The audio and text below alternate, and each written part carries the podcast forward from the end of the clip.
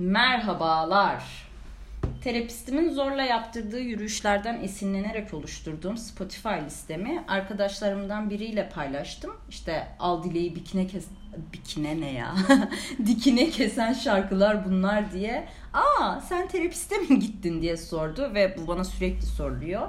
Sonra da işte nasıl seçtin, kim, iyi mi terapistin dedi. Ben de herkese olduğu gibi valla ben memnunum ama sen de bir konuş istersen diye cevap verdim. Ee, zaten TC şartları ve benim ufak intihar tef- e, böyle ufak tefek intihar düşüncelerimin artışı ve ev kirama gelen zam terapi, terapi sürecimi böyle tekrar e, başlatacağı benziyor. Moraller bozuk, halledecek mecalimiz kalmamıştır. Neyse, bugün bir konuğum var. E, kayıt sonrası biraz ona dert anlatıp bedavaya psikoterapi alacağım. ve şimdi milyonlarca yürek tek soruyu bir de bir bilene soralım diye düşündüm ben. Tabii ki tanıdığım tek psikoloğu aradım ve dedim ki gel acil bir konu var sana bir şeyler sormam lazım. Kendisi de sağ olsun geldi. Ee, sevgili psikolog e, Şöreş ile bugün doğru terapisti nasıl seçeceğimizi öğreneceğiz. Ee, iyice Arman Çağlayan'a döndüm. Yani nereye gidiyor bilmiyorum. Neyse e, hep gülüp eğlenecek halimiz yok çünkü TC'de yaşıyoruz. Hoş geldin Şöreş. Sözü sana bırakıyorum. Kimsin sen ya? Ee, Hoş bulduk. Teşekkür ediyorum davet ettiğin için öncelikle. Ee, Ben kimim? Şoreş Geçirgen, İstanbul Üniversitesi Psikoloji'den 2018 yılında mezun oldum. Yaklaşık bir iki yıldır da Bakırköy Ruh ve Sinir Hastalıkları Hastanesi'nde çalışıyorum. Ee, 48 sayfalık CV'mi sana vereceğim. Sonra eke bırakırsın onu.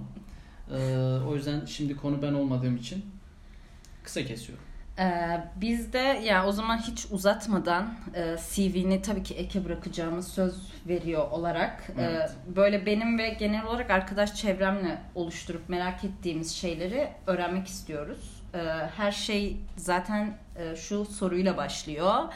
Psikoterapi nedir? Bize böyle ne gibi fayda sağlar? Yani ne söyleyebilirsin bize bu konuda? Evet, e, şimdi terapi e, terapiye gitme motivasyonumuza göre anlamı değişir.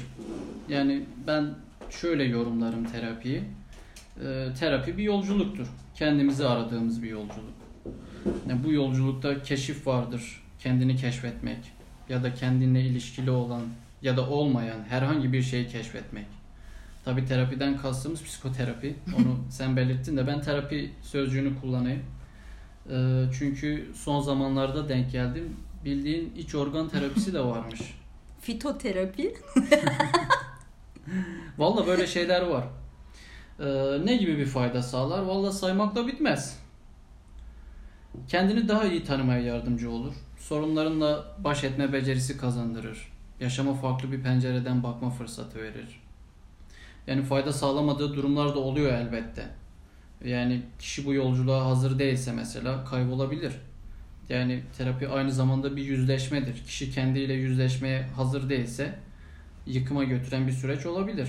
Ama biz olumlu yanlarını düşünelim. Sonra bize söylemedi olmaz. Ee, Peki şimdi ben böyle terapiye başladığım süreçte hani kendi açımdan kötü bir Hı hı. süreçten geçiyordum. Yanlışlıkla başladım ama bir şekilde başlamış bulundum. Hı. Ee, ama işte insanlara böyle terapiye gitmesi gerektiğini düşündüğüm arkadaşlarıma terapiye gitmelerini önerdiğimde genel olarak şey cevabı alıyorum. Ya benim öyle büyük bir derdim yok. Benim başıma öyle kötü bir şey gelmedi. Yani terapi görmek için illa kötü bir şey mi yaşamak Evet. yaşamış olmak gerekiyor? E, tabii ki hayır. Yani bahsettiğim kendini tanıma isteği, yaşama bir farklı bir pencereden bakma. Yani bir yolculuğa sadece veda etmek için çıkmayız. Yeni başlangıçlar için de yola çıkarız. Çok mu edebi konuşuyorum bu arada? Müdahale Hayır edebilirsin. yo yo iyi böyle. Peki e, herkes ya şöyle herkes terapiye gitmeli mi? Gidebilir mi? Gitmeli mi yani? Bilmiyorum şu an TC'de yaşayan herkesin gitmesi gerektiğini düşünüyorum ben ama şey tweet'i var böyle. E, bu süreç bittikten sonra yeni gelen hükümetin bize hırka şey böyle kalın bir yorgan ve kahve vermesi gerekiyor. Bizim herkesin terapiye gitmesi gerekiyor mu sence? Ya böyle bir zorunluluk yok tabii ki ama e, benim şahsi fikrim e, hepimizin terapiye ihtiyacı olduğu yönünde. Yani e, terapi bir zorlama bir iş değil. Kişinin önce kendisinin hazır olması lazım. Yani terapiye gitme isteğinin olması lazım. Ee, yoksa bu terapiden bir fayda sağlamasını gerektirmez. Yani fayda sağ, sağlamaz bu durumda. Yani bir kişiye sen kesinlikle terapiye gitmelisin dediğinde kişi hayır ben öyle düşünmüyorum dediğinde e, o terapiden bir fayda sağlayamaz. Peki e, bu e, başladık diyelim bu Hı-hı. sürece ve işte bize üç farklı problemden bahsetti terapist. Biz işte bir tanesini çözdük. Bizim için en gerekli olanı ya da en çok e, bununla ilgili problemleri hissettiğimizi. Sonra vazgeçmeye karar verdik. Hı. Sonra hani diğerlerini çözmüyorum ve vazgeçtim. Hı. Vazgeçersem ne olur? Şimdi e, hiçbir şey olmaz yani terapiyi sonlandırmış olursun. e, neden vazgeçtiğine bağlı değişir aslında. Yani şimdi sorunlarını tamam birkaçını çözdün diyorsun. Sonra diğerleri çok önemli değil diyorsun ama e, belki terapistini beğenmedin ya da e, bu yolculuk fazla ağır geldi ya da masraflı olmaya başladı. Yani e, vazgeçilebilir tabii ki. Hani terapi ömür boyunca sürecek diye bir şey yok.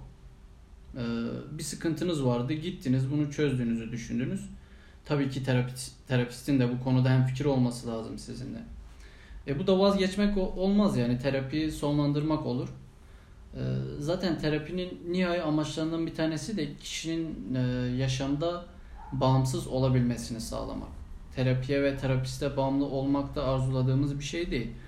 Yani vazgeçersek ne olur sorusuna şu yönden de biraz yaklaşalım. Şimdi e, terapi süreci bazen e, kişiliği yıkıp mevcut kişiliği kişiyi e, zor durumda bırakan kişiliği yıkıp yeni bir kişilik e, inşa etme süreci.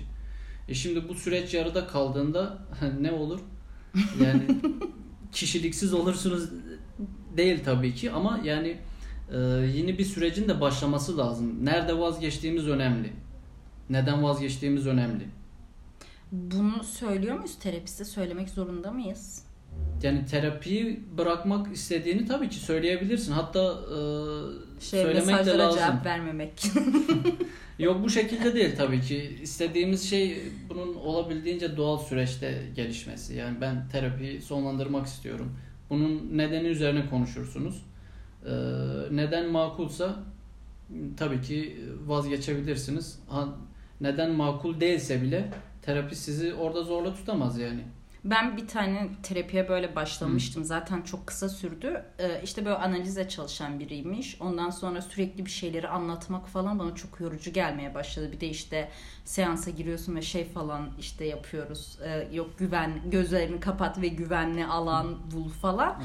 Sonra bana çok saçma gelmeye başladı. Ondan sonra neyse bir sonraki seans için randevu falan verdim. Terapist arıyor arıyor ya diyorum ki ayıp olacak. Nasıl söyleyeceğim artık gitmek istemediğimi. Sonra bana güzelce söylemişti hani sonlandırabilirsiniz. Hmm. Size iyi geldiğini düşündüğünüz hmm. zamanda başlarsınız ya ki. Zorlama bir iş değil dediğim gibi yani kişinin istekli olması lazım. Vazgeçmesi de yani çok anlaşılabilir bir şey. Peki en önemlisi milyonlarca yürek tek soru ya terapi neden bu kadar pahalı? Neden? ya Allah aşkına pahalı olmayan bir şey mi var ya? Sıvı yağ niye bu kadar pahalı? Evet. Yani e, bunun tabii ki ekonomik sebepleri var ama e, işin şöyle de bir gerçeği var. Hmm. Şimdi biz ücretsiz okuduk bu bölümü ama aslında bu meslek çok fazla para harcanılıp e, edinilen bir meslek. Yani kendini yetiştirmek için kitap okumak, düşünmek yetmiyor. Yetkinliğinizi yani yapacağınız işi sertifikalandırmanız gerekiyor. Bunlar da çok pahalı eğitimler almayı gerektiriyor. Ekonomiyi de düşününce tabii yani pahalı olması hani normal demeyeceğim ama yani artık her şey normal. Sıvı yağ almaya devam ediyoruz yani. Domates almaya devam ediyoruz ama terapi muhtemelen artık alamayacağız. Yani bence de ya. Çünkü şey böyle biz işte biri için araş biri daha doğrusu araştırıyordu ve şey evet. işte böyle sosyal medyadan falan bakıyor. Çok takipçisi olan terapistlerin tabii ki fiyatları çok daha fazla. Hı. Ve işte şey diyor hani seansı bin lira E ben kendim 250 liraya gidiyordum o zaman gittiğim süreçte. E haftada Evet. iki kere falan gidiyorum. Hı hı. 1000 lirayı falan vermek mümkün değil. Aşırı lüks bir olay haline gelebilir artık. Mümkün değil yani. Ya işte e, şimdi herkes terapiye gitmeli mi sorusuna yine geri dönelim. E, terapi bir ihtiyaç evet ama yani artık e, orta sınıfı bırak sadece üst sınıfın ulaşabileceği bir e, sağlık hizmeti. Yani bu aslında sağlık hizmeti ama şu an büyük bir lüks. Aynen insanlar- ruh sağlığım bu kadar değerli mi diye düşünüyor insan. Ee, Yani biz bir sürü şeyden kısıyoruz. Bu artık e, kısmayı geçtim. Yani artık tamamen vazgeçeceğimiz bir şey, düşünmeyeceğimiz bir şey bile olabilir. Ee, aynen bir noktada kesinlikle Evet. düşünülmeyecek bir şey. Çünkü ya çok pahalı ya. Hayır. Asla. Peki e, şeyi öğrenmek istiyorum. Şimdi ben terapi e, yaşadığım süreçte böyle Evet. insanlara söylemekten falan e, ya daha doğrusu hiç kimseye söylemiyordum. Çünkü Hı hı. hani ne düşünürlerden çok üzülürler kısmı vardı. Hatta çok uzun böyle işte bir, bir iki yıl sonra falan aileme bir konu arasında ben de terapiste gittim ya dediğimde aşırı Hı hı. üzüldüler. Neden? Ne oldu? Başına ne geldi de gittin falan dediler. Bizim işte terapiye giden insanlara böyle bakış açımız ya da yaklaşımımız tam olarak nasıl olmalı ki karşı tarafı rahatsız etmeyelim. Çünkü şey bir süreçte Evet. olabiliyor genel ki ben iyi ki hani o zamanlar söylememişim. Hı hı. İşte depresyonda olduğumu öğreniyorum, gidiyorum ve herhalde o tepkiyi o zaman alsaydım benim için çok daha zorlayıcı Hı hı. Daha böyle acaba yanlış bir şey mi yapıyorum ya da çok mu kötü bir durumdayım, niye terapiye gidiyorum diye Hı. düşünecektim. Hani nasıl yaklaşımda bulunmalıyız gidenlere? Ee, Ya şimdi biz zaten el alem ne der toplumuyuz. Ee, senin de daha bir önceki değil de sanırım Önceki aynen. podcast'inde konu buydu. Ben bir arkadaşım terapiye gidiyorum dediğinde çok mutlu oluyorum ama son zamanlarda bunu daha az duyar oldum. ee, yani bu toplumsal bir konu gerçekten. Günlerce üzerine konuşulabilir. Ee, yani damgalanma konusu en çok belirleyici olan şey bu. İnsanlar çünkü yani biri terapiye gittiğinde bazen ilaç alması gerekiyor. İlaç yazıyor doktor. Yani ufak bir mesela normal terapiye gitmeyen bir insan da sinirlenir herhangi bir şeye. Şimdi terapiye giden insan sinirlendiğinde ya sen zaten hastasın. Sen- Ayrılık sebebim. Yani bu gerçekten kötü bir şey. İnsanlar e, hani şartların uygun olduğunu varsayarsak bile hani terapiye gidiyorsunuz, e, durumunuz müsait. E, ama bir de çevreniz var.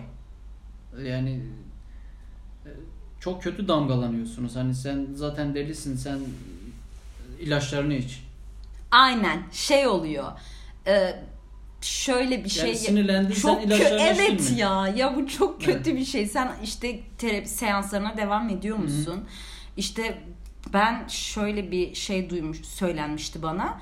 Bir şey oldu. Çok böyle kızdım ama böyle çok ciddi bir tepki gösterdim. Ama şey olan şey Covid. Covid daha yeni Hı. başlamış ve yakın bir arkadaşım Covid oldu. Ha kızmadım, çok ağladım. Hı. Ve çünkü ne olduğunu hiçbir şekilde bilmiyorum ve beni çok korkuttu. Sonra işte bunun için çok ağlamaya başlayınca işte o zaman ben şey yan- cevabı aldım. Depresyondan çıktığını söylemiştin işte terapisini böyle söylediğini söylemiştin ama acaba çıkmadın mı terapiye devam mı etsen gibi bir şey almıştım. Kırıcı. İşte- Korkunç bir yanıt. Ee, evet en yakın arkadaşından bile yani şimdi o yüzden bazı insanlar hatta insanların çoğu saklıyor terapiye gittiğini. Tabii canım. Çünkü e, farklı bir gözle bakılıyor. Yani nasıl bakılmalı sorusu çok net. Yani e, bu çok normal bir şey, çok normal bir ihtiyaç.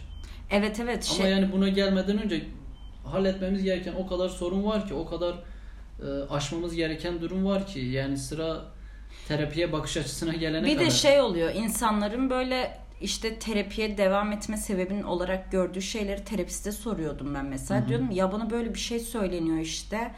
Bu anormal bir durum mu? Diğer insanlarda böyle değil mi falan Hı hı. diyordum. Sonra o aslında bu durumun ne kadar normal olduğundan Evet. bahsediyordu. E yani bu süreç şeyle ama bir hafta hadi seansı bekle. Seansı bekleyene kadar işte git terapiste ama o zamana kadar için içini yesin. ben kafayı mı yedim acaba ne olacak bana diye. Onun için böyle bunu hep merak şey yapmak istiyorum. Zaten söylememek gerektiğini düşünüyorum da ben söylemeyi tercih etmiyorum çünkü. Her şey buna bağlanıyor çünkü. O an Evet. hayatında yaşadığın her şey ve Hı hı. aslında normalin o senin falan. ama ifade edemiyorsun. Normalleştirmek gerekiyor terapiyi. Ama yani gerçekten dediğim gibi e, buraya gelene kadar daha halletmemiz gereken çok çok fazla şey var. Öyle maalesef. Peki doğru terapisti nasıl seçebiliriz? Vallahi ben de bilmiyorum. Sen nasıl seçtin? Bir sen anlat bence. ya benim şöyle oldu. Ee, Benim kötü giden bir ilişkim vardı. Hı. Sonra işte ben erkek arkadaşımda bir problem olduğunu düşünüyordum. Evet. Sonra işte terapi terapist aramaya başladım ve bir sürü terapistin olduğunu, ya bir sürü terapi çeşidinin olduğunu gördüm. İşte önce bu biraz önce anlattığım gibi analize gittim. Bu bana iyi gelmedi. Sonra Hı hı. işte dediler ki bilişsel davranışçı terapi diye bir terapi türü var. Evet. Ben de biraz araştırdım ve şey bir yöntemmiş. Daha çok işte tenkit ve hani daha çok öğretmeye dayalı. Çünkü ben şey istiyordum. Hani bana ne yapacağım söylensin. Sonra işte bilişsel davranışçı terapistleri araştırmaya başladım. Şans eseri bir arkadaşım ben böyle bir terapiste gittim ve çok iyiydi dedi. Hı hı. Terapistimi buldum. Onunla konuştum. Sorunlar sorunlardan bahsettim. Zaten ilk seanstan sonra hani ilk başladığımda ben şey dedim. Bana ne olduğunu söyleyin. Ben Evet. hep mi böyleydim? Hatırlamıyorum Yaşayacak artık doktor? dedim. Aynen yaşayacak mıyım? Ve şey sonrasında bana ne olmuş olabileceğini anlattı. Ondan sonra başladı benim sürecim. Herkese bu şekilde anlatıyorum ama ne ne yapılmalı? Çok fazla Evet. çeşit var, çok fazla tür var ve kendimizi tanımıyor olabiliriz yani. Yani şöyle şimdi e, terapiye gitmeye karar verdik. Tabii bu karar süreci de önemli bir süreç. E, çoğu insan uzun zaman e, düşünür terapiye gitmeyi ama karar aşamasında kaldık. E, hem kime gideyim, nasıl bir yere gideyim sorusu hem de bunlardan önce ücret konusu bu durumu hep bir karar aşamasında bırakıyor. Yani tüm şartların olgunlaştığını varsayalım biz. Gitmeye karar verdik diyelim. Sosyal medya sağ olsun yani herhangi bir hizmet konusunda hizmeti sağlayan açısından iyi bir pazarlama fırsatı sunuyor. Artık rahat bir şekilde herhangi bir siteden bir psikolog ya da ruh sağlığı çalışanına denk gelebilirsin. Özellikle Instagram'da yani son zamanlarda e, kategoriler oluyor mesela. Senin beğendiğin şeylere göre, izlediğin şeylere göre önüne kategori çıkıyor. Sonra bakıyorsun kimlerle çalışıyor. Bu önüne denk geldiğin kişi. Yani genç ve çocuk mu, yetişkin mi, çift mi, nasıl çalışıyor, hangi yöntemleri kullanıyor. İşte bu konularda hemen hemen herkesin sosyal medyada bir künyesi var. Ee, tabii bu bilgiler bize bir fikir verir ama yeterli değilse e, doktorlar takvimi gibi platformlar var. Oraya bakılabilir. Çünkü orada daha önce e, terapiye giden kişilerin yorumları oluyor. Ha bu da çok yine belirleyici olmayabilir. Yani o sitelerin çünkü sürekli bir reklama maruz kalıyorsun. Evet. Ee, yani toparlarsak gitmeye karar verdin. Gittiğimizde terapiste neleri ele alacağımızı belirledik. Ee, ele alacağımız konular hakkında kimler çalışıyor? Bunları terapistlerin künyelerinden gördük. Yorumlara baktık. Yeterli olmadı. Yazdığı makaleler e, var mı ya da çalıştığı konular hakkında herhangi bir konuşması. Bunlara baktık illaki bir fikrimiz oluşur. Tüm bu süreç sonrasında. Yani baktın emin olamadın en pahalı terapisti seçebilirsin. Ya hayır. Bu şey en marka olan e, pahalı ürün en kalitelisi Evet. demek mi? Yok bu tabii ki büyük bir yanılgı. Yakışmadı hocam. Ee, ama genelde öyle oluyor ya. Yani terapistlerin e, ücretiyle kalitesi arasında Ya bir daha paralellik fazla- olabilir. Belki tecrübe de Tabii ki. fiyat arttırdığı için malum Evet. yok şuranın Yani doçenti şöyle, buranın doçenti falan. Ee, çok çok iyi bir terapistin e, 40 liraya terapi ücreti verdiğini görmedim ben. Ha veriyorsa yani hayır için veriyordu gerçekten. Hani böyle yapan insanlar var.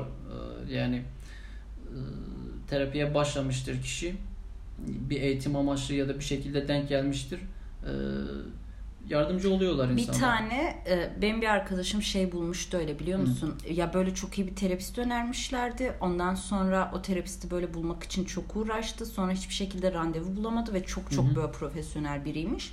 LinkedIn'dan buldu. Oradan işte mesaj attı böyle böyle size ulaşmaya çalışıyorum falan. Sonra tabii ücreti o döneme göre şu ana göre çok uygun bir ücret de o zamana göre çok fazlaydı. Evet.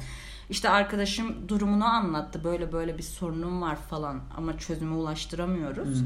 O şey e, nedir? O zaman ona böyle yardımcı olabileceğini söylemişti. Evet. Ama tabii Oluyorlar dediğim gibi yani. buna na- nasıl hani denk geleceksin falan filanı var biraz bunun. Tabii ki. Tabii ki. Ee, peki biz terapiye başladık. Hı. Daha doğrusu terapistle tanıştık. O ilk seans, tanışma seansı. Zaten buna niye para verdiğimizi de anlamış değilim ama hadi bir şey demeyeceğim artık. Şimdi bazı terapistler e, bir ön görüşme yapıyor. Yani o ön görüşmede nasıl çalıştığını falan kendisi anlatıyor. Hani kişi memnun kalırsa terapiye devam eder ve o ön görüşme genelde yani genelde demeyelim bazıları ücret almıyor ön görüşmede. Hmm. Tabii kendisini, kendi tekniğini, yöntemini anlatıyor. Ya şöyle geçen gün bir tane tweet vardı. O kadar acıklıydı ki tweette şey yazıyor. İşte bir saat boyunca terapistime ekonominin ne kadar kötü olduğundan bahsettim. Çıkışta terapistim terapiye zam geldi dedi. Terapistlerde de artık bir acıma görmüyorum ama neyse. Kir, ev sahibimden sonra kimse de yok zaten. Ya şimdi geçen ben de bir tweet'e denk geldim. Hani bu terapi ücretleri çok pahalı. Ee, Biz gidemiyoruz bari gidenler e, orada ne konuşuluyor buraya yazsın diye. Yani Bence- Bak bir şey söyleyeyim benim kaygıyla ilgili terapistim bana muhteşem bir grafik Hı. öğretti ve çevremdeki herkes biliyor o grafiği. Herkese anlattım. Çünkü dedim ki bunu herkes uygulayabilir. Hı. Kaygı herkeste aynı. Ben öğrendiğimi, parasını verdiğim şeyi kullandım. Herkes böyle bir platform kur- kurabiliriz aslında. Ya düşünüyoruz ya yani insanların ihtiyaçlarına gerçekten. Peki e, işte bu süreçte biz gittiğimizde bu terapist bizi ikna mı ediyor? O ön görüşme kısmında ne ne olursa daha Ya- doğru oluyor. Şimdi bu zorlama bir iş değil. Ee, Yani işinde profesyonel bir terapist sizi ikna etmeye çalışıyorsa ikna olun yani. Mutlaka. Evet yani e, o ilk görüşmede siz zaten eğer istekli bir şekilde gidiyorsanız e, terapi başlatırsınız yani terapi görmeye ikna etmek hani senin kesinlikle bir sorunun var terapi görmen lazım bu şekilde değil de Hı hı. yani bahsettik zaten hani hepimizin bir yerde bir şekilde terapiye ihtiyacı var. Peki e, ben kendi yaşadığım bölgede de çok fazla görüyorum da ondan biraz merak ediyorum. Böyle kısa süreli eğitim alan çok fazla danışman Hı. var. Bunların hatta eğitimleri var işte. Evet. İşte sosyal hizmetler uzmanlığı okuyorsun. Mesela Hı. bilmem cinsel terapi eğitimi alabiliyorsun 6 aylık ya da e, bunun dışında işte yok aile danışmanı var, bilmem ne danışmanı var, Hı yok koçlar var ama bunların hepsi böyle ayrı ayrı terapi verme şeyi de yapıyorlarmış seanslar halinde. Ne kadar e, faydalı ki hani böyle biraz tartışılır bir konu sanırım. Evet. Ama bunlar ne eğitim alıyorlar? Bu eğitimler ne kadar güvenli? Nasıl oluyor da bunlara o yetkinlik belgesi veriliyor mu gerçekten? Gidebilir miyiz? Daha ucuzlar çünkü. Ee, Şimdi beni zorlayacak sorular sorma. Ama şöyle söyleyeyim. Aramızda Yani- kalacak. Ee, yetkinlik mevzusu biraz tartışılır. Yani diploma e, fetişistliği yapmaya gerek yok. Şimdi geçen gün bir arkadaşımla yine bu konuyu konuşuyorduk. Hani kimler terapi yapabilir diye bir örnek verdi. Dedi ya bir öğretmen 19 yıldır öğretmenlik yapmış. Hatta yılın öğretmeni ödülünü almış. Sonra bakmışlar ya bunun öğretmen öğretmenlik yapma diploması yok. Sahte diplomayla öğretmenlik yapmış ama ödül de almış. Yani tam bu ödülü nasıl aldığını bilmiyoruz ama şimdi sosyologlar ya da sosyal hizmet uzmanları hani bunlar e, terapi yapabilir mi konusunda yani e, bence işini iyi yapan kişiler yapabilir yani ama e, şimdi ne yazık ki herkesin kolay yoldan insanları dolandırma gibi e, hedefleri oluyor. Yani e, bence aklı başında kişiler de bakıyor zaten. E, Yani lisans diplomasına bakıyor. Hani eğer ki e, işte psikoloji bölümünü mü bitirmiş, sosyoloji bölümünü mü bitirmiş bunu düşünecek e, durumdaysa yani kendisi karar verebilir. Zaten o terapi sürecinde de e, fark eder yani ya bu kişi acaba bir sahtekar mı? Yani bunu fark edecek durumda değilse de gitsin yani o terapiye devam etsin. Ama yeterli değil yani ne kadar eğitim alırsan al bu işte yeterli değil bence. Ses geldi korktum. Ee, bizim bu terapi sürecinde terapistle aramızda bağ oluşması ne derece tehlikeli? Terapistime aşık olabiliyor muyum? Bir- Öyle bir şey var mı? Sizde etik kurallar içinde mi? Siz de hastanızla, Şimdi- danışanınızla ilişki kuramıyorsunuz değil mi? Evet, e, yani bu profesyonel bir ilişki bu. Şimdi tamam terapistle ister istemez işin doğası gereği bir bağ oluşur. E, ama hani bu süreç nasıl işliyor? Yani insanlar e, terapisine aşık olmuyor aslında. Yani şu şekilde oluyordur muhtemelen süreç. E, terapist işi gereği sorunlarımıza daha açık, anlaşılır bir yorum getiriyor. Biz neye neden üzüldüğümüzü bulmakta zorlanırken çoğu zaman nokta atışı yorumlar, tespitler bizi terapistimize hayranlık beslemeye itebilir. Ama bunun profesyonel bir ilişki olduğunu unutmamak gerekir. Yani terapistinize aşık falan olmaya kalkmayın. Bir aşık değilsinizdir muhtemelen. Onu idealize ediyorsunuzdur. Ee, bu hoşunuza gidiyordur. Ama bu terapi sürecini etkileyebilecek Saçmalama bir şey. kalbim çarpmıştı. Peki yalan söylediğimizi anlıyor musunuz? en çok bunu merak ediyoruz. Vallahi ben anlamıyorum ya. Hadi ya. Yani danışanların söylediklerini ciddiye alıyoruz genelde. Ben en azından ciddiye alıyorum. Ee, hani söylediği şeyde acaba yalan mı söyledi düşüncesi ortada çok e, absürt bir uyuşmazlık yoksa akla gelmez. Ancak oturumlar boyunca yani anlatılanlardan farklı bir şey söylenmişse ve bu yalansa kulağa tırmalar yani sorgulanır bu durum. Yani yalan söylemeyin bence. bir seansta neden yalan söylediğiniz üzerine konuşuruz. Gider bin liradan. Çok kötü. Ee, şey bu bütün e, işte doktorlar için, Hı. terapistler için maalesef hepimizin böyle deli, dehşet işte listeler araştırdığı, gizli listeler paylaştığı bir durum var. Fobik ve cinsiyetçi olmayan terapist, ne bileyim kadın Hı. doğum uzmanı, ürolog falan arıyoruz sürekli. Evet. Ve zorluyor da artık bu konu. Ee, terapistimiz ya şöyle bir terapistin aslında fobik ya da cinsiyetçi olması bana biraz tuhaf geliyor. Ya bu zaten Olabilir mi? e, Kendini niye olabilir. tedavi etmiyor?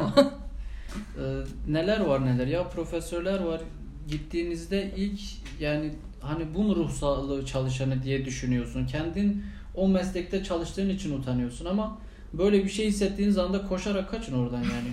Bu yargılanmak için yaptığınız bir iş değil. Anlaşılmak için gidiyorsunuz.